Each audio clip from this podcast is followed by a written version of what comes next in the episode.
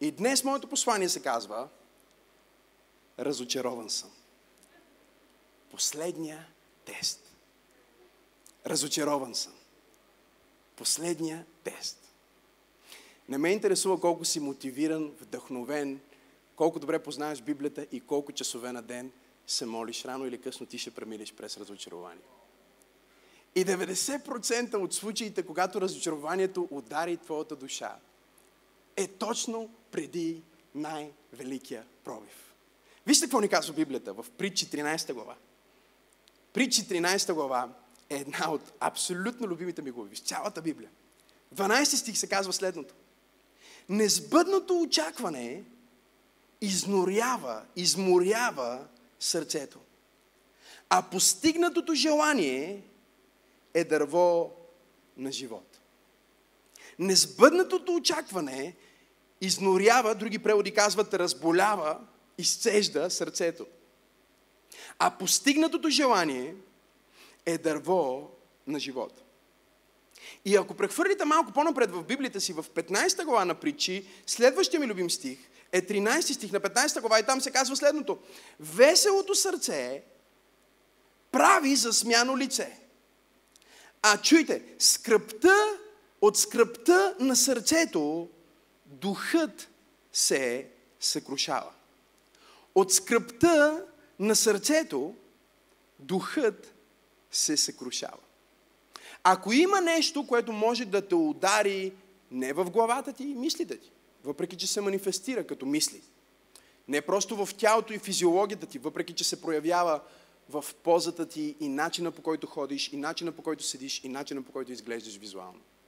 Ако има нещо, което отива толкова дълбоко, че удря твоя духовен ген и съкрушава твоя дух, твоя вътрешен човек, дори и да си новороден, това е разочарованието. Какво е разочарованието? Разочарованието е чувство на неудовлетвореност. От нереализирани очаквания или надежди. Чуйте това. Общо, а, има общо с тъгата, има общо с разкаянието и съжалението. Но различното е, че всички тези емоции, тъгата, разкаянието и съжалението, са там, когато нашите лични избори, действия, са довели до слаби или лоши резултати. Тоест, аз не отидох на фитнес този месец, пропуснах фитнеса и си хапвах каквото, каквото, каквото, каквото исках. И понеже не ходих на фитнес един месец и си хапвах каквото исках, след това имах негативни резултати. И когато, когато се видях в огледалото, имам ли пет човека, на които проповядвам? След Рождество Христово, когато се видях в огледалото, след COVID, след първия локдаун, нали? Влезнах в първия локдаун така, излезнах от, от, от първия локдаун така. И какво усетих? Усетих съжаление. Хайде, говорете ми. Казах си, абе, Макс, не трябваше да правиш така. Трябваше да гледаш клипчетата на Радо и Ива, как да тренираш вкъщи без инструменти. Вместо да гледаш четири сезона на този сериал. Хайде хора, говорете ми, като че сте в църква днес. Не се правете, че не знаете за какво говоря. И тогава изпитвах съжаление и дори вътре в душата имаш малко тъга. Така ли я говорете? Имаш малко така и си абе не трябваше да правя така. И ти е кофти. Но чуйте, разочарованието е различно. Защото разочарованието е един от основните източници на психологически стрес. И когато говорим за причината за разочарование, много често тя е свързана, забележете, не толкова просто с твоите индивидуални решения и желания, а с това, което се е случило заради Заради женати, хайде хора, говорете ми. Заради ковида, заради управляващите.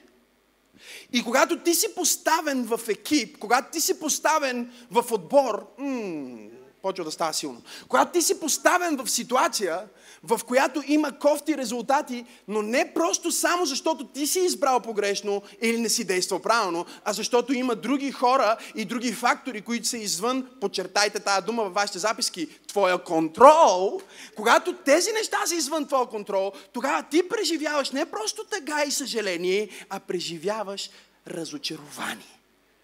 Както казва един от... А, какво, какво, какво, какво е разочарование? Разочар, разочарование е да, да бъдеш очарован, ама наобратно. Както казва един от най-добрите готвачи в България, той е италянец и ми е Адаш. И, и той, той се опитва да каже, че е разочарован от, от нещо и не може да каже разочарован, не знае как се казва и затова казва негативно съм очарован.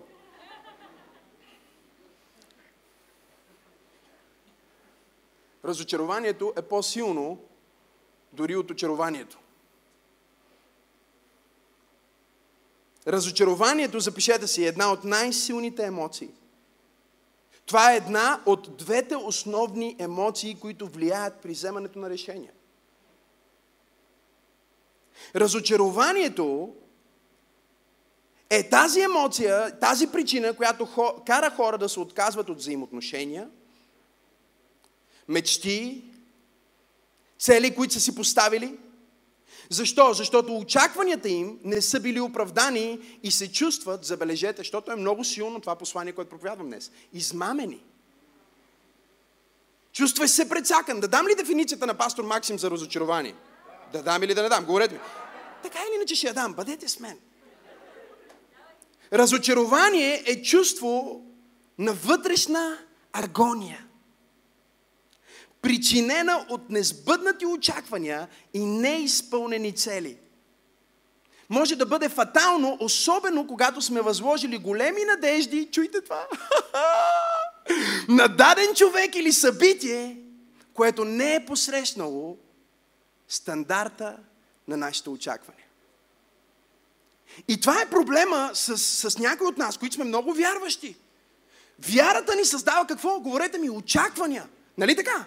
Вярата ни създава очаквания, че 2021 ще бъде най-благословената година. Вярата ни създава очаквания, че, че тази книга ще бъде бестселър. Вярата ни създава очакване, че тази песен ще стане хит. Вярата ни създава очакване. Кажи очакване, кажи очакване.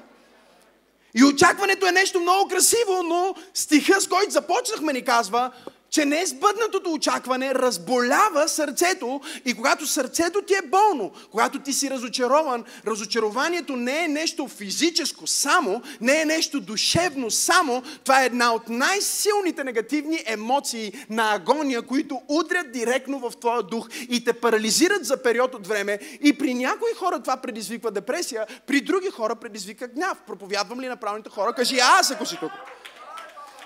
И когато ти си разочарован, ти си точно в това състояние, което аз съм описал толкова добре, че искам да си купа собствената проповед и да я слушам пак. Разочарованието е чувство на вътрешна агония. Това не е болка. Това е агонията и изпитваш мъчение, което е причинено от несбъднати очаквания, които, забележи, са били възложени на нещо или някой, който е отвъд твоето индивидуално усилие. Това е най-честата емоция, която един лидер на голям екип има. Това е най-честата емоция, с която един предприемач се бори. Дори най-вдъхновяващите, най-щастливите и най-силните лидери се борят с този враг, наречен разочарование. И затова днес в финала на духовната трансформация, в твоя духовен пробив, който ще преживееш в края на тази служба, благодаря за това, амин, аз искам да ти помогна да, да погледнеш към света ти по различен начин, за да знаеш как да се справиш с това разочарование, когато почука на вратата ти. Защото нека те предупреда нещо, нека ти кажа нещо. Като визионер, като проповедник, като коуч, като вдъхновител, като какъвто и да съм или какъвто и да не съм, човек, който познава много други човеци. Всеки път преди вратата, която Бог е подготвил за теб да се отвори разочарованието ще почука на твоята врата. И когато разочарованието почука на твоята врата, ще влезе с депресия, ще влезе с, а, с чувство на аз съм измамен, аз съм прецакан, с усещане за безнадежност. Вижте какво е разочарованието. Малко синоними. Да бъдеш разочарован е да бъдеш огорчен. Да бъдеш отчаян, да бъдеш обезверен, обезнадежден Гледайте само новините и вижте какво става. Обесърчен, разколебан, обезкуражен, да станеш песимист, да загубиш вяра. Незадоволен, измамен в надеждите си. Да бъдеш възпрепятстван. Разочарованието е там всеки път преди отидеш на следващото ниво. Новия превод на Библията казва, несбъднатата надежда потиска сърцето, а изпълненото желание е дърво за живот. И така ти се опитваш да бъдеш вдъхновяващ за всички в твоето семейство, опитваш се да държиш правилната фасада, опитваш се да изпълняваш проповедите на пастор Максим, но когато си легнеш в леглото си вечер или когато станеш сам за малко, докато шофираш или докато се къпеш, започваш да стискаш зъби, започваш да се въртиш в собствените си мисли и да си казваш защо този човек направи това, някога ще се промени ли то, леле то, какво искам да му направя. Или искам да се откажа, или просто искам да спра, или просто искам да приключа с това. Никога няма да успея. Защо се опитвам? Защо се самозаблуждавам? И започват да спорят в главата ти. Неизпълненото желание започва да, да спори с надеждата, която вече е на последни издихания. Неизпълненото желание казва, виж, пак пробва, обаче не ставаш. Виж, за нищо не ставаш. Виж и тия хора, които са около тебе. Те всеки път ще те прецакват. Те не смятат, че си важен. Те не се стараят. Само ти се стараеш. Виж колко си добър добър. Надежда казва, не бе, и те се опитват, ами всички израстваме, ще се бориме. Обаче разочарованието казва, да бе, ще се бори,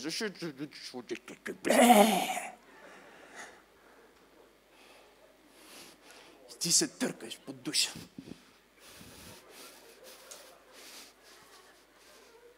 Си разочарован. Разочарован си, когато искаш да, да легнеш и да не ставаш.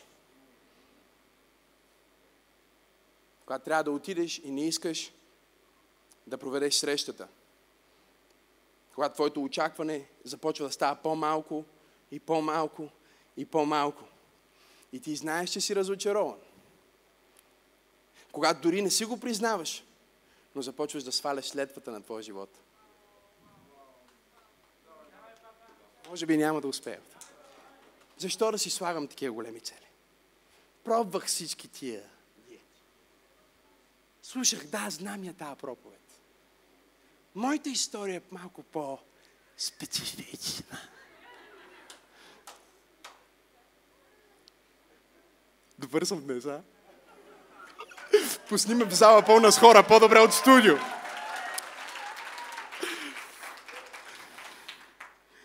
Някой казва, пасторе, откъде знаеш как да опишеш тая емоция толкова добре? Познай! Преди най-великата ми проповед не искам да излезна на сцената. Преди най-ефективната ми сесия искам да отмена коучинга. Преди най-големия пробив, разочарованието, ще почука на твоята врата и ще ти каже, спри, откажи се, престани, но днес ти си дошъл на правилното място, слушаш правилния проповедник, част си от правилната църква и Бог ме е изпратил да кажа на някой в църква пробуждане – че ти можеш да се справиш с разочарованието. Дай му 10 секунди слава, ако вярваш, че можеш. Хайде, хора! Хайде, извикай, ако вярваш! Разочарованието идва за да те удари по толкова силен начин. И вижте, забележете, искам да ви разкрия нещо. Искам да ви разкрия нещо, което ви показвах в предишните послания от духовна трансформация. Ако не сте ги слушали, слушайте ги. Ако сте ги слушали, слушайте ги и пак. Вижте какво ни казва един стих. Искам да ви покажа два стиха в една и съща глава от Библията, които разкриват нещо, което аз обясних с психология, с наука и с теология. Вижте го. Притчи 15.13 казва, весело сърце, кажи весело сърце, прави за смяно лице, кажи прави за смяно лице. А скръпта на сърцето, кажи скръпта на сърцето, от скръпта на сърцето, кажи от скръпта на сърцето, духът се съкрушава, кажи духът се съкрушава. Сега отидете малко по-надолу и вижте, вижте същата глава, вижте 30 стих, казва светъл поглед, кажи светъл поглед. Весели сърцето, кажи весели сърцето. И добрите вести, кажи добрите вести, огояват костите, кажи огояват костите. Първото ни показва едната посока по която ние променяме нашето състояние. Второто ни показва другата посока, обратната посока, по която също може да променяме нашето състояние. Защо ме караш да пляскам? Защо ме караш да скачам? Защо ме караш да се усмихвам? Защо ме караш да бъда толкова а, щастлив в твоите служби? Не мога ли просто да те слушам сериозно? Правя го, защото знам, че точно както болното сърце произвежда болно тяло, така здравото тяло може да промени нещо в твоето сърце. Хайде, хора, тук ли сте? Може да обърне нещо в твоето състояние. Усмихни се, изправи се, застани хубаво. Дори да си разочарован отвътре, изглежда като че не си за Бога. Хайде. Стани, изправи се, усмихни се. Светъл поглед, кажи светъл поглед. Знаете какво е светъл поглед? Светъл поглед е весел поглед. Чувствам се депресиран, но съм весел. Искам да се откажа и да сложа край на живота си, но ще се усмихвам въпреки това. Предпочитам да съм усмихнат и да се чувствам депресиран, отколкото да съм щастлив и да изглеждам депресиран. Защото рано или късно моята физиология и моят дух ще се съгласат. Изправи се хубаво на седалката, усмихни се. Дори да имаш маска за Бога, усмихни се под маската. Когато имам коучинг сесия с някой, който не на това духовно ниво, на което са обичайно хората в църквата, и минава през нещо и е просто влиза в сесията и е просто сдухан, както биха казали хората в света. И аз му казвам, окей, добре, чувствай се, защо? А, това ми се случи. Викам, добре, окей, сега. Усмихни се просто. Искам да ми се усмихнеш. Ох, мате. Усмихни ми се. Е, плащат си толкова много, че трябва да отправят това, което им се казва. Окей, усмихнат се. Викам, усмихни се. Кажи ми сега за едно хубаво нещо, което ти се е случило днес. Нищо хубаво. Не, не, усмихни се. И дори да нямаш нещо хубаво, което да ми кажеш, искам да ми кажеш колко е бил твой отвратителен ден, докато се усмихваш. И човека се опитва и казва. Днес беше... Не, не, не, стой, стой, усмихнат. Днес беше ужасен ден.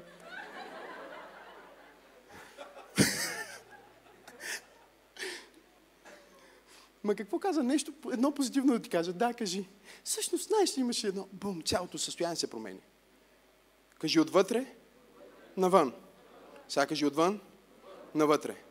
Пасторе, защо започна цялата поредица с тялото, а не с духа? Защото това е най-лесното нещо за контролиране. Това е най-лесното нещо за разбиране. Защо започваме с физиология? Защото това е най-лесната част от твоето триединно същество. Кажи, аз съм дух, имам душа и живея в тяло. И нека да ви кажа нещо. Ние не се притесняваме и не обръщаме толкова много внимание на физическите врагове. Буквално неща, които могат да дойдат, за да ударят тялото ти, имунната ти система, те не ни плашат толкова много. Дори не трябва да прекарваме кой знае колко време да се тревожим от емоционалните врагове, на негативната енергия на някой или някой какво е казал за нас. Но враговете, с които трябва да бъдем много внимателни, са онези врагове, за които Библията ни казва, че удрят директно в духа. Разочарованието удря в, забележете, духа. Удрате къде? В духа. Удрате в ядрото. И затова е толкова по-трудно и толкова по-болезнено, когато преминаваш през разочарование. Как да се справя с разочарованието, пастор? Първото нещо, което трябва да направиш, запиши си го, е да го очакваш. И знам, че сега ви шокирах. Тук що, сигурно повечето от вас са в шок.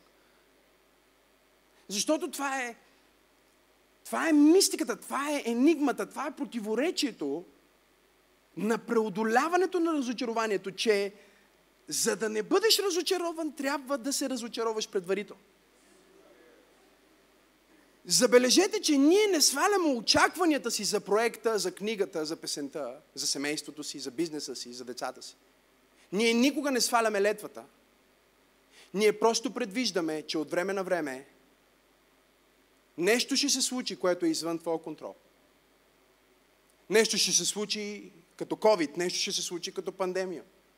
Нещо може да се случи с хората, на които разчиташ. Нещо може да се случи с твоя партньор, с човека, който си влюбен.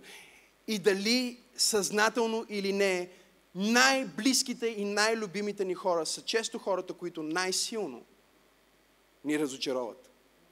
И за да се справиш с разочарованието, ти трябва да се научиш да го очакваш. Забележи, не като а, някакъв нихилист, някакъв негативен човек, но осъзнавайки, че разочарованието е част от пълната палитра на емоции, които трябва да преживееш в живота.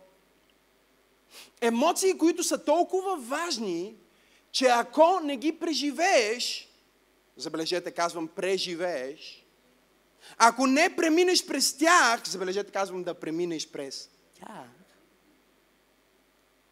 ти няма да бъдеш напълно човек. Ще остава това да го хванете по пътя. Ти не си напълно човек, ако никога не си бил разочарован. Ти не си напълно човек, ако никога не си обичал. Знам, че е лесно да се съгласите с второто, но ви е сложно да се съгласите с първото. Но единственият начин да оцениш сбъднатото очакване е да знаеш каква е агонията, когато не се изпълни. Какво ми казваш? Казвам ти, че ти имаш нужда от разочарование. Казвам ти, че разочарованието е част от живота и то неизменна част, която трябва да срещнеш. Това е тежест, която трябва да се научиш да носиш. Това е враг, с който трябва да се научиш да се бориш. Теодора го иллюстрира по толкова красив начин миналия път. Тя каза, една от причината да имаме повече паника атаки от всякога преди и нови болести, нови заболявания на душата, които не са съществували – които не са причинени, не са били причинени от Първата, Втората световна война. Ние ги имаме сега. Има епидемия на самоубийство, има епидемия на паникатаки, повече от всякога преди на планетата Земя. И тя го каза толкова добре. До голяма степен това е, понеже ние не се научаваме да преминем през страданието, през емоцията, през периода, а веднага, що му сетим болка, ние се опитваме да я премахнем. Защото света, в който живеем, ни казва, че болката е нещо лошо. Не знам дали имам хора днес в църквата. Погледни човека до тебе и му кажи, кой ти каза, че болката е нещо лошо? Болката не е нещо лошо, болката е нещо много важно в живота. Един от моите ментори ми разказваше как в една служба му довели човек, за който да се помоли за да бъде чудотворно изцелен, тъй като той има такава дарба. И когато, когато започнали да му обясняват за какво да се моли, те казали, родителите казали, моли се детето ни да усеща болка. И той казва, може ли да повторите да ми обясните какво имате в предвид? Защото не може да разбере за какво става въпрос. Те казват, да усеща болка. Защото не усеща болка. И когато не усещаш, ако ти не усещаш болка, ти можеш да се самоубиеш. Ако не усещаш болка, когато кръкът ти е затиснат, нищо няма да направиш. Ако не усещаш болка, ти няма да реагираш на проблема, за да се справиш с него. Болката е благословение под прикритие. Болката е най-добрият приятел на шампионите. Ако бях преди 6 месеца в пробуждане, щяха да пляскат и да викат тук, обаче си изгубили тренинг. Аз казах, че болката не е враг, болката е твой приятел. И знаеш ли защо си разочарован? Нека, нека ти кажа нещо. Ти имаш проблем с разочарованието, не защото си преживял или преживяваш разочарование, а защото те разочароват същите хора. Което означава, че не те са проблема, а ти си проблема със собственото ти разочарование.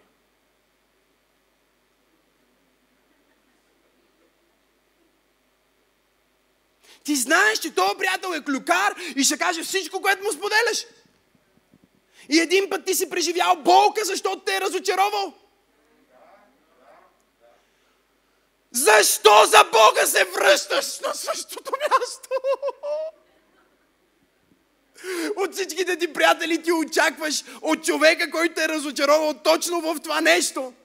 Да се справи с нещото, с което миналия път те е разочаровал. Кой е тъпия в случая?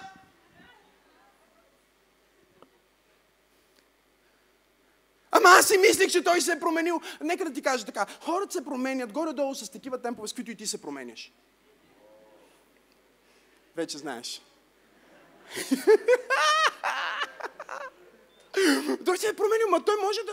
Това може да му е слабост, това може да му е blind spot. Може би той човек въобще не знае, че не се справя добре в това. Защо за Бога му го възлагаш пак? Това е като пастор Теодора да ми каже, скъпи, искаш ли да се пробваш да се включиш в тима за хваление? И аз кажа, да, разбира се, що? Ще съм развълнуван, имам очакване. И тя има очакване, защото не ме е чувала как пее. И след това излизам. Тя казва, изпей величествен Бог. И аз започвам да пея. Кен ли, тули, боли, бодалчу. Дори не се опитах да пея Величествен Бог, защото не искам да умърса тази свята песен, разбирате? Аз си използвах друг стар пример. И сега, тя ще бъде малко разочарована, защото ще си каже, не трябваше да пускам Максим да пее в хвалението пред 500 човека. Това беше грешка. Кажи грешка. Кажи грешка. Човешка. Кажи го пак грешка. Човешка. Кажи, прощавам си за всяка грешка. И решавам да не правя едни и същи грешки с едни и същи хора. Ръкопляскай, ако ти си с мен в това послание. Хайде! О, искам да ръкопляскаш, че това влиза в сърцето ти и променя живота ти. Сега, в момента, в който тя ми каже, следващия път пак да излезне и да пея, тя сама създава своето разочарование. Така че очаквай разочарованието, разбери откъде идва и когато знаеш, че това нещо ще ме разочарова, този човек ще ме разочарова, тая група от хора ще ме разочарова, не дей да възлагаш надеждите си на тях. Научи се от грешките си. Не позволявай на грешката ти да те разочарова толкова много, че да се откажеш от това да опиташ пак. Опитай пак, но по различен начин. Опитай пак, но с различни хора. Опитай пак, но смени подхода. Хайде хора! И всеки път, когато ти направиш това, разочарованието сега се е превърнало в благословение под прикритие. Защото следващия път, когато тя е научила, окей, Максим не може да пее, но не си е казал заради това, никой не може да пее. Защото това е което става, когато си разочарован. Ти вземаш моментния случай, за да дефинираш целия си живот. Вземаш конкретен човек, за да дефинираш всички хора в твоя живот. Той не те обича и ти казваш, никой не ме обича. Аз проповядвам днес. Хипер, мега терестиално, феноменално. Ще си слушам собствената проповед, защото ще бъде уникално. Това е славно. Окей. Okay. И сега ти казваш, никой не ме обича. Не, той не те обича. Никой не ме харесва. Не, може би тя не те харесва. Всички ме предават. Не, този конкретен човек те е предал. Спри да вземаш един епизод от твоя живот и да дефинираш целия сезон, да дефинираш целия филм и целия сценарий с този епизод. Може би тази болка е там, за да се прослави Бог в следващия, хайде хора, епизод. И когато ти не дефинираш живота си с това разочарование, кажеш, добре, окей, това е част от живота, Максим не може да пее. Няма да очаквам от него да пее. И няма да бъда разочарован от всички останали. И кажеш, следващата неделя ще пром с някой друг. И казваш, а, има едно момиче, Деница в нашата църква. Нека пробваме Деница. Изведнъж Деница излиза и може да пее. О, слава на Бога! Какво става? Изпълненото желание е дърво на живот. И причината да можеш да оцениш Деница – е, че Максим преди това ти е спукал тъпънчетата. Болката от човека, който не може да пее, създава удоволствието на човека, който може да пее. Благодарността от постигнатото очакване може да се сбъдне само когато ти си имал несполука. Погледни човека до тебе, погледни му и кажи, учи се от грешките си. Учи се от разочарованията. Когато разочарованието ти чукне на вратата, кажи му го. Кажи му, ти не можеш да му убиеш, но със сигурност мога да науча нещо от теб. Номер две, номер две, аз вече го казах, но искам да си го запишеш. Номер едно, очаквай го. Номер две, премини през страданието. Премини през разочарованието. Тоест, не дай да бягаш от разочарование. Това би било огромна грешка. Защото хората, които не искат да преживеят разочарование, реално спират да имат очаквания. Те си казват, за да не бъда разочарован, просто ще спра да очаквам. За да не бъда наранен, просто ще спра да мечтая. И така, като нямам никакви мечти, няма да имам никакви несбъднати мечти няма да ми е гадно. И това звучи като план, звучи като плана на повечето хора на планетата Земя, които решават да бъдат посредствени. Знаеш ли защо хората са посредствени? Защото е по-лесно да бъдеш посредствен, отколкото да бъдеш необичаен. По-лесно е да бъдеш болен, отколкото да бъдеш здрав. По-лесно е да бъдеш беден, отколкото да бъдеш богат. Много по-лесно е да не си почиваш никога, защото не ти стигат парите, отколкото да си скъсаш задни от работа, за да отидеш на Хаваите. Това означава work hard, play hard. Да, повечето хора знаят само какво е play hard или само какво е work hard. Те не знаят какво е да работиш до припадък, за да припаднеш в яхта. Те вземат снапшот от някой в яхтата му. Те не знаят, че той е припаднал преди яхтата. Говорих се с някой, чуйте, говорих се с някой. И той ми вика, пасторе, много си изморен май. Викам, да, много съм изморен. Много съм изморен, защото работя, защото се раздавам. И след това си почивам много добре. Кажи, премини през. Чуйте, не спирай в, не бягай от. И това е най-трудното нещо, защото ти имаш един паник бутон в главата ти, който учените наричат амигдала. Нали? И оттам идва твоя емоционален отклик, който е или да се блокираш, или да се филмираш. Се блокираш, означава, че имаш бялото петно и не знаеш какво става. Когато нещо непредвидено се случи в живота ти и ти просто си. Когато всичко върви супер, изведнъж тя ти каже, късам с теб и ти си. Не знаеш какво да направиш, блокираш. Или какво правиш? Филмираш се. Какво значи се филмираш? Означава да бягаш.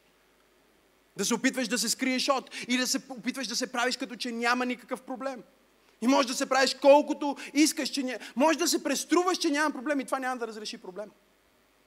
Премини през проблема, защо? защото чуйме много добре. Точно както твоето тяло има имунна система, това откровение, трябва да си го вземете вкъщи. Готови ли сте? Твоя дух има имунна система и твоята душа има имунна система. Тоест, има определени неща, които Творец е заложил в твоята душа, които работят точно както имунната система на тялото.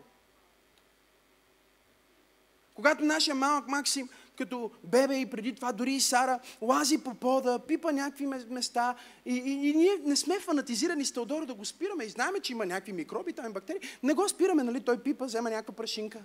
Виждали ли сте бебетата? М- може във вас да е чистил най-великият чистач.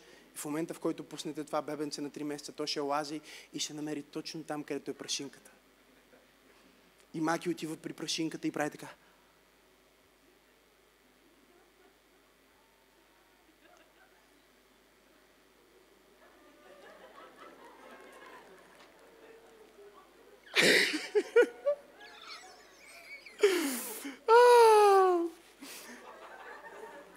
И ти си мислиш, ти си мислиш преди това. Минах оттам с обувки, той мина така и направи.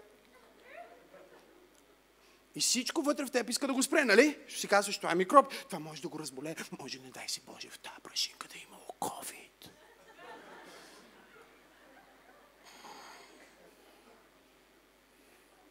И след 30 секунди махи прави и кажеш, о, не хвана го.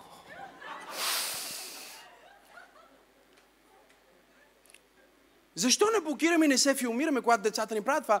Защото ние казваме, нищо бе. Това ще помогне на неговата имунна система. Той малък враг ще изгради по-силен имунитет. Разбирате ли ме? ще, ще му изгради по-силен имунитет. И, и, и когато неговото тяло знае как да се... Това е причината да не даваш антибиотик на, на твоето дете, когато при най-малката настинка да му дадеш антибиотик и веднага да се опиташ да го лекуваш с всички възможни медикаменти. Защо? Защото ти не позволяваш по този начин на организма, на имунната система да се бори с вируса, да го наделее и да стане по-силно. Причината да имаме епидемия от самоубийство и паника атаки в 21 век е, че имаме много хапчета, които уж трябва да се справят с тъгата. А тъгата не е нещо, с което се справяш и лекуваш, а е нещо, през което минаваш.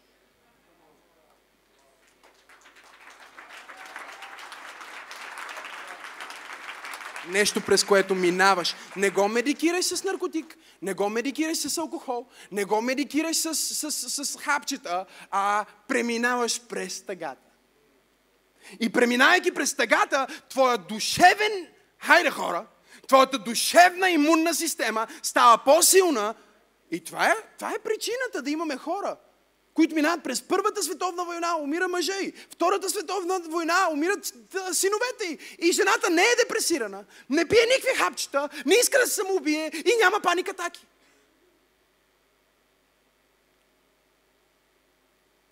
Защо? Защото цялата болка, която се е случила в живота й, тя си казва, или трябва да мина през това, или ще ме убие. И тогава се включват абсолютно всички протеини, абсолютно всички аминокиселини, абсолютно всички свръхестествени белтъчини, абсолютно всички хубави бактерии, които Бог е сложил в, твоя душ, в твоята душа, в твоя организъм. И те емоции започват да се борят. И познай какво, тъгата идва, радостта започва да се бори. Тъгата идва, депресията идва, радостта започва да се бори. И започва да се борят, започва. И всеки път, когато ти се опитваш да медикираш тъгата си, вместо да позволиш на радостта ти, да наделее над тъгата ти, твоята радост става по-слаба. И твой имунен отговор на тъгата става по-слаб. Погледни човека и му кажи, премини през. А, ще слушам тази проповед някой пъти. Номер три, номер три. Справи се с разочарованието, чуй сега. И това е много голямо. Лидерите, готови ли сте? Проповедниците, готови ли сте? Предприемачите готови ли сте? Успешните хора готови ли сте? Невероятните семейства готови ли сте? Силните мъже готови ли сте? Силните жени готови ли сте? Чуйте номер три. Комуникирай очакванията си. 95% от случаите, когато сме разочаровани, е защото ние сме си създали образ в главата за това как тя трябва да се държи, как той трябва да ми покаже, че ме обича. И в момента, в който нещата не се случват според очакванията и филма, който сме си създали в главата, ние се разочароваме. И човека от другата страна ни обича, но ние никога не сме му казали как искаме да ни обича. И той ни обича според начина, който той разбира а не според начина, който ние си представяме. И в момента, в който ти си представяш, че ако той ме обича, ще ми купи цветя, а той си мисли, ако аз я обичам, няма да закъсняя за срещата, купувайки и цветя, защото имате различни ценности и различен начин да покажете любовта си. Ти си казваш, той не ме обича, той ти казва, обичам те, ти не му вярваш, защото си разочарован. Защо? Защото не си комуникирал очакванията си. И ти си нещастния накрая. Обаче гадното с разочарованието е, че остави следи. И мокри хората около тебе. Това е като един отвратителен облак, проклятие, заклинание, което ти е над главата и ти си ходиш с това нещо навсякъде и всеки, който ти е близък, също го вали. Ти си зле, ама всички други също са зле. Затова не е окей okay да бъдеш разочарован. Казах, не е окей да останеш депресиран. Разбирам, че минаваш през това и ако трябваше мина с тебе през това, обаче няма да останеме под това нещо. Няма да останеме под тази емоция. Хайде хора, имам ли пет човека в църквата, които чуват това, което проповядвам днес? Минавам през, кажи минавам през и комуникирам, кажи комуникирам. Тоест ти, ти заставаш с, с, с, с, твоята съпруга и казваш, скъпа, ето какво очаквам. И на жените това им е много трудно, защото те казват, ако той му обича, той ще знае. Ако той му обича, ще знае, че и така си чувствам и искам. Не знае, тъпе, не може да се сети. Прости му, такъв си го избрала. Не се разочаровай, това е твой собствен избор, не е било колектив. Комуникирай очакванията си.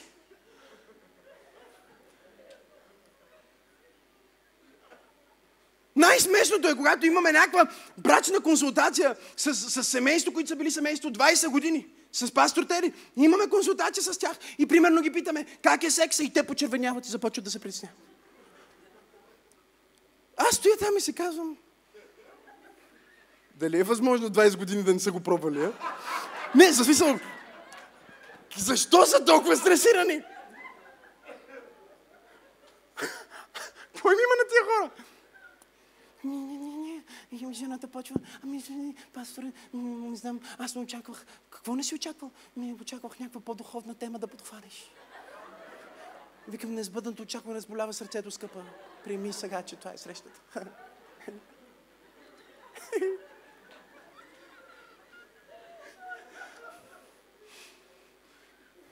Мъжа казва, най-сетне! Пасторе,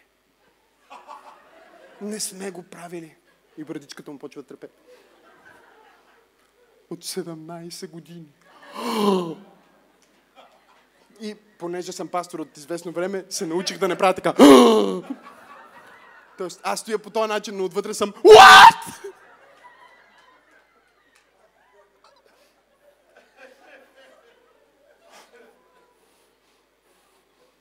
Жената казва, не, това не е вярно. Не са 17, са 10.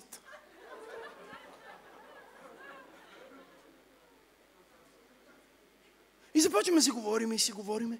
И се оказва, че проблема е в комуникация. Той се притеснява да й каже, че това е начина, по който неговата нужда е снабдена. Това е нещото, от което той има нужда, което му доставя удоволствие. Това е неговото очакване. А тя се притеснява да му обясни, че тя разбира любовта по друг начин. Какъвто и да е той, си казват всички мъже в момента.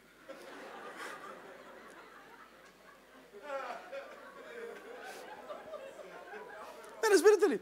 Човека не е купил букет един ден и тя казала, а, аз ще поста от букет, ти ще постиш, защото ще видиш по. Ще бъдеш в пост. И ние почваме да се самонаказваме и чуйте, да се отдалечаваме и да разрушаваме взаимоотношения, които Господ ни е подарил, защото чакаме Бог да направи нещо, което само ние може да направим. И това е да комуникираме очакванията си. Не дай да прехвърляш на Бог отговорността за твоята липса на комуникация. Сега, истината е, че много често ти не знаеш какво искаш, че да го обясниш. Защото отново си го възложил на Бог. Нали, всичко, каквото ти е трудно да си размърдаш мозъка, казваш, Бог ще промисли. Не е това идеята. Бог не се занимава с неща, които ти можеш да направиш. Добро утро. Живи ли сме? Тук ли сме? Бог не се занимава с неща, които ти можеш да направиш. Бог няма да прати Архангел Гавриил, за да каже на жена ти, че имаш нужда от секс. Нито пък ще прати Архангел Михаил, за да каже на мъжа ти, че всъщност обичаш цветя. И най-ужасното е, че понякога ние правим, жените го правят често това. Всички жени, простете ми, нека да ви го проповядвам както е. Може ли да проповядвам както е? Най-ужасното е, че жените пък правят нещо друго. Те казват, не, аз нямам нужда от това. И отвътре си казват, но ако ти му обичаш, ще се сетиш, че нямам в предвид това. И мъжа си казва, окей, понеже знам, че съм малко ограничен, ще вземате в тиъртито и ще си запиша. Тя няма нужда от това. Точка. И това стои в, в една табелка в главата му, защото ти си му го казала. И след известно време вие си говорите и се ока... ти му казваш, виж на всички други жени им дават цветя. И той ти казва, скъпа, аз се радвам толкова много, че ти не си такава. И ти си казваш, как можа, той ме обича истински. А той си вади табелката отзад. Казва, тя няма нужда от това. Нищо ново. Разбирате ли? Тоест мъжа казва нещата както са. Жената казва обратното на това, което чувства, защото си мисли, че той, ако наистина я обича, ще се сети, че тя всъщност го подвежда, за да го предизвика той да самоинициира. Ми ако не инициира, инициирай го. Кажи му да инициира. Заповядай му да инициира. Ти си разочарован. Разочарован от екипа си, защото не му е обяснил на екипа какво очаква. Тук ли сте хора? Разочарован от, от човека, защото не му е казал какво иска точно, не му го е дефинирал. И понеже не му го е дефинирал, и, и, и после като не се случи както иска, и казва, аз съм разочарован от теб. И човека седи там и си казва, защо? Защото ти не направи това. Е, откъде да знам, че това искаш? Погледни човека те му кажи, комуникирай. Номер 4, защото имам и 4. Готови ли сте за 4? Или да го оставя за друга проповед? Да го дам ли ли наистина? Готови ли сте за това? Ще бъде много силно. Номер 4. Не се отказвай. Не се отказвай. Не се отказвай. Разочарованието идва с една основна цел. Да удари духа ти. И да те накара да се откажеш. Виждаш ли, дявола знае, че няма нито едно оръжие в своя антураж, което да те спре. Ще го кажа пак. За да го сванеш. Дявола знае, че няма нито едно оръжие в своя антураж, което може да те спре. Той знае. Знаеш ли защо няма нито едно оръжие? Защото Библията ни казва, че когато Исус умря на кръста, Той напълно обезоръжи мрака.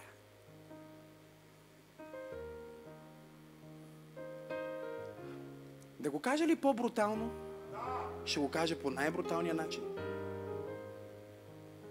Гръцкият текст, старогръцкият текст на Новия Завет подсказва, че му отрязал ръцете и краката.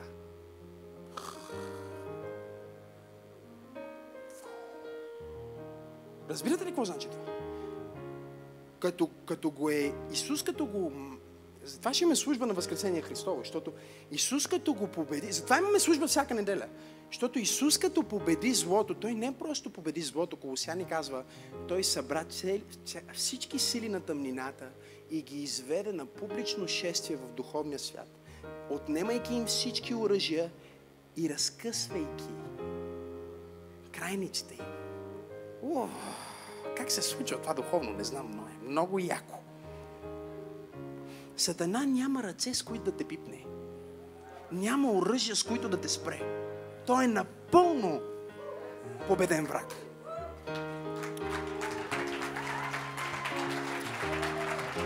Но виж, виж, виж.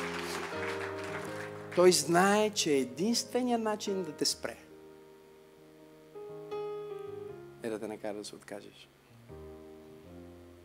И затова разочарованието ти казва, откажи се. Затова преувеличава в главата ти. Ти казва, никой не те обича. Ти не си важен. Ето виждаш ли, ти се провали. И взема целият ти фокус от всичко друго и го слага върху едното нещо, в което не си добър. Говорих си с един човек наскоро. Му казах, виж, ти просто не ставаш за това. И в момента, в който го казах, го усетих колко зле се почувства. От време на време правя такива неща, като коуч. Какви неща? Карам хората да се чувстват зле. Казвам, ти просто не ставаш за това. Абсолютно не става за това. Просто дори не дай повече да се опитваш. И го усетих този човек как се натъжи. И му казах, аз примерно също не ставам за много неща. Не ставам за баскетболист. Айнштайн сигурно е имал двойки по физкултура. Представяте ли си колко тъпо би било Айнштайн да влезне в депресия? Защото е най-лоша. Футболисти никой не го избира, когато се делят с учениците. Айнштайн е от тези, които остават последни, нали ги знаете? О, тия, които остават последни, много зле се чувстват, бе. Или са дебели, или не могат да ритат, или са кьорави с едното око. Нещо им май не искат. И отбора накрая, от- отборите, капитаните дори казват, айде вие го вземете. Не, не, не, вие го вземете, не, вие го вземете. И Айнштайн седи там. Колко тъжно би било той да дефинира целия си капацитет на база на това, че не е добър в едно нещо. Слушам тази проповед. И ти се проваляш в това едно нещо и си казваш, ще се откажа от всичко. Защото се провалих в това и аз съм провал. Бог ме е изпратил да проповядвам на някой в църква пробуждане да ти кажа, може да не си добър в това, но има много неща, в които си добър. Може да се провалил в това, но има много неща, в които не си се провалил. И аз ще използвам дори това, в което си се проявил, в това, в което си паднал, за да покажа колко съм силен в славата, която ще изява чрез твоя живот. Хайде хора!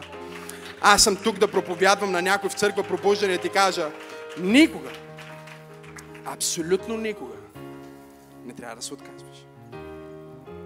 Имал един човек по време на Златната треска през 1850 година, който отишъл в Колорадо да търси злато. Отива, започва да копае и намира злато. Взема, взема, взема част от златото, което открива, събира най-близките си приятели им казва хора, сигурно ще има още много на място, откъдето това го извадих. Ето го златото. Затова сега искам всички да съберем някакви пари, да купим оборудване и заедно да хванем тази златна жилка и да променим живота си. И близките му всички, един дава една сума, друг дума, друг, друга сума и те събират ресурси и отиват и чуйте това. И Дарби събира тия пари назаем, отиват заедно и започват да работят тази златна жилка. И излиза, и излиза, и излиза, и те са толкова щастливи. В един момент нещо се случва. Чуйте, невероятно нещо се случва. Някакво разместване и губят златната жилка. И продължават известно време и си казват. Той си казва, Дарби си казва, а, и ще се откажа. И взима цялото оборудване, събира екипа и казва, вижте хора, аз съм разочарован. Имах по-големи очаквания. И съм решил да се откажа. Ще се постара да ви върна парите. Ето какво ще направя сега. Ще взема цялата ни а, апаратура, всичките ни инструменти и ще ги върна на вторичен, за да взема някакви пари. И ще, ще намеря друго начинание, ще, ще се пробвам нещо. Аз ще ви върна вашите пари. Отива при вторичните и носи оборудването на човека и му казва, виж, и му казва, какво е това оборудване? А, това е защото злато. А, къде си търсил злато? Ей, там търсих злато. И, и, и намерили, абе, намерихме малко, но после изгубихме жилката и много съм разочарован. И съм решил да се откажа. Колко пари ще ми даде за това? А, това... Не, някой друг може да иска също да търси злато. А, е, съмнявам се. Да, е ти 100 долара. Давам 100 долара. Взима оборудването.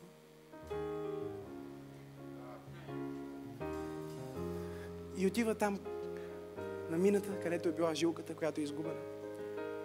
Човека не разбира от злато. И затова вика един геолог. Му казва, бе, така и така купих тази апаратура. Дали има надежда? Той му казва, знаеш ли, най-вероятно на около един метър отново ще намерите жилката. И те започват да копаят. И на 91 сантиметра от там, където Дарби се е отказал. Откриват една от най-великите жилки в Колорадо.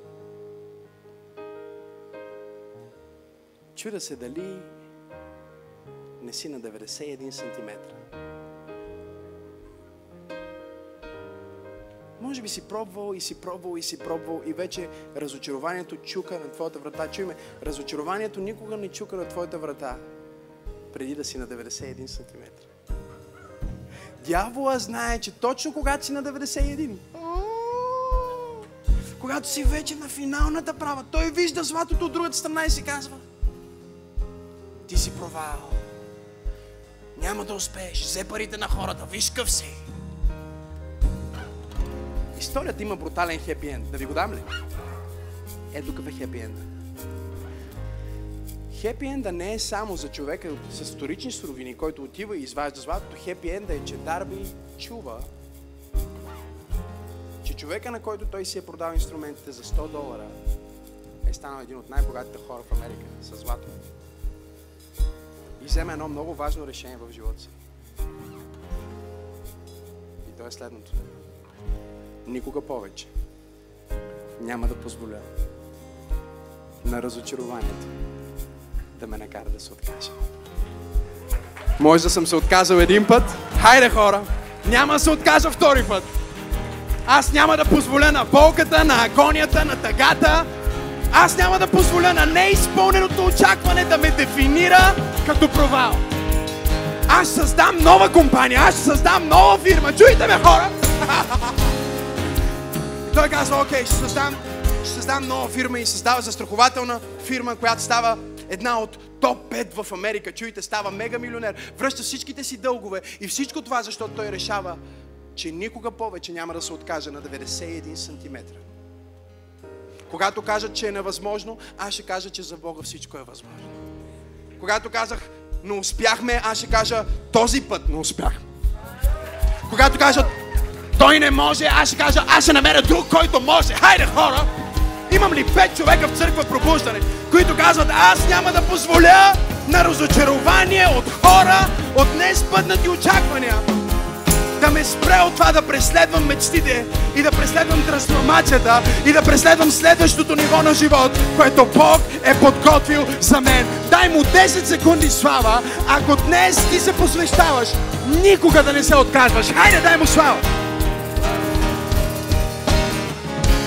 Вижте един друг, вижте един друг, вижте един друг и свършвам, наистина свършвам. Един по-млад мъж, по-млад по отношение на Дарби, иначе и той решава да започне бизнеса си след 50 годишна възраст. Когато хората имат най-много разочарование. Той има, има десетки причини да е разочарован.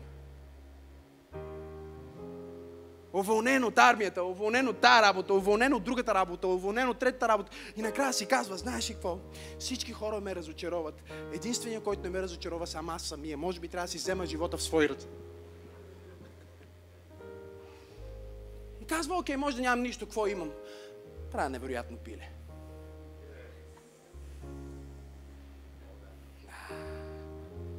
Имам най-хубавото пиле на света аз.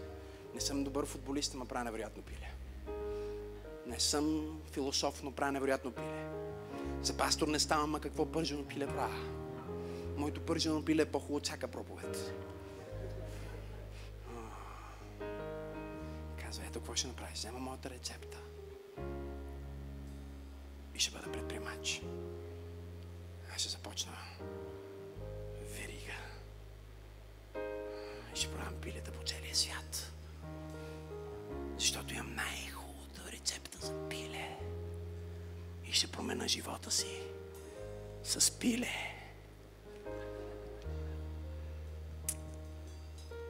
Взима рецептата си отива на едно място. Чуйте ме. Господин Сандърс, Колонел Сандърс, отива на едно място и казва ето и рецептата, ето това е моето пиле. Искате ли да го купите, да бъдем партньори, да направим бизнеса? О, това е, не е чак толкова хубаво. Ние ще направим наша рецепта.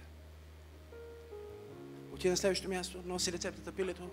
Второ място, добър, добър ден, добър ден, аз съм Сандърс.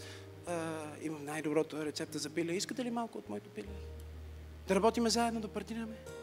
Добре, не го пробваме. О, това е отвратително, това е препържено пиле. Ние сме в еко, здравословен начин на живот. Не искаме ваш пиле, окей.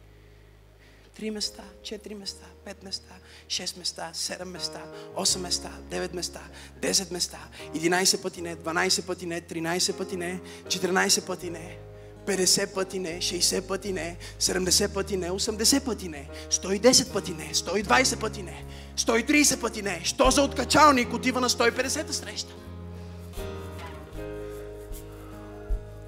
Хиляда и девет срещи, хиляда и девет пъти последователно не.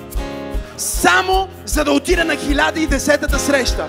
И днес да има 22 621 Kentucky Fried Chicken ресторанти на планетата Земя, които са на стойност над 5 милиарда долара.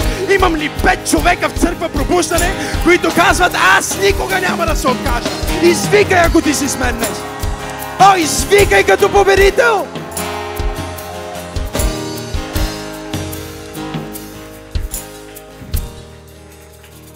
Що за психопат отива на 1010-та среща?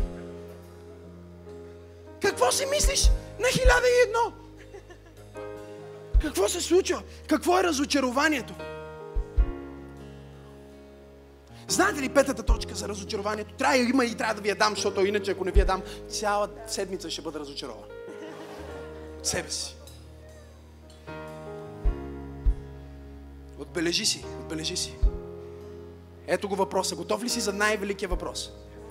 Когато си разочарован, искам да си зададеш този въпрос, да се усмихнеш на сила и да се накараш да си отговориш. Имам ли пет човека, които ще го направят? Ето го въпроса. Добре бе, това не работи, това не ми се получи, другото не ми се получи. Ето го въпроса. А какво работи? Какво се е сбъднал? Какво очакване съм имал, което е било дори надхвърлено? Може би ти си най-разочарованият човек в Facebook или YouTube Live. Може би ти си най-разочарованият човек днес в тази зала. Може би наистина имаш страшно много поводи и причини да бъдеш супер, хипер, мега, екстратерестиално, мега магнификистично, гробно, депресивно разочарован. Нека ти кажа нещо обаче. Има поне едно нещо в живота ти. Има поне един миг в живота ти, в който си правил нещо или си бил с него и си имал чувството, че това работи. Това се получава.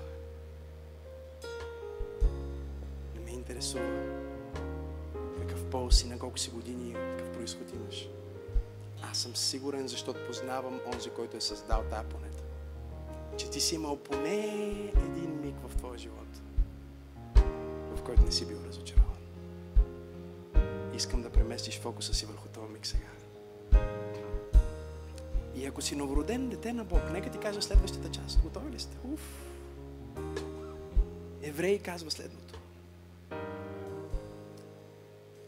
12 глава на Евреи казва и така, отхвърляйки греха, който лесно ни вплита. Нека да погледнем на Исус. Разочарованието ни е от хората, от обстоятелствата, от самия себе си. И автора на книгата Еврей казва затова, нека да погледнем на Исус, който е начинателя и усъвършителя. Нека го преведа на съвременен български. Който е започнал и ще ни помогне да завършим.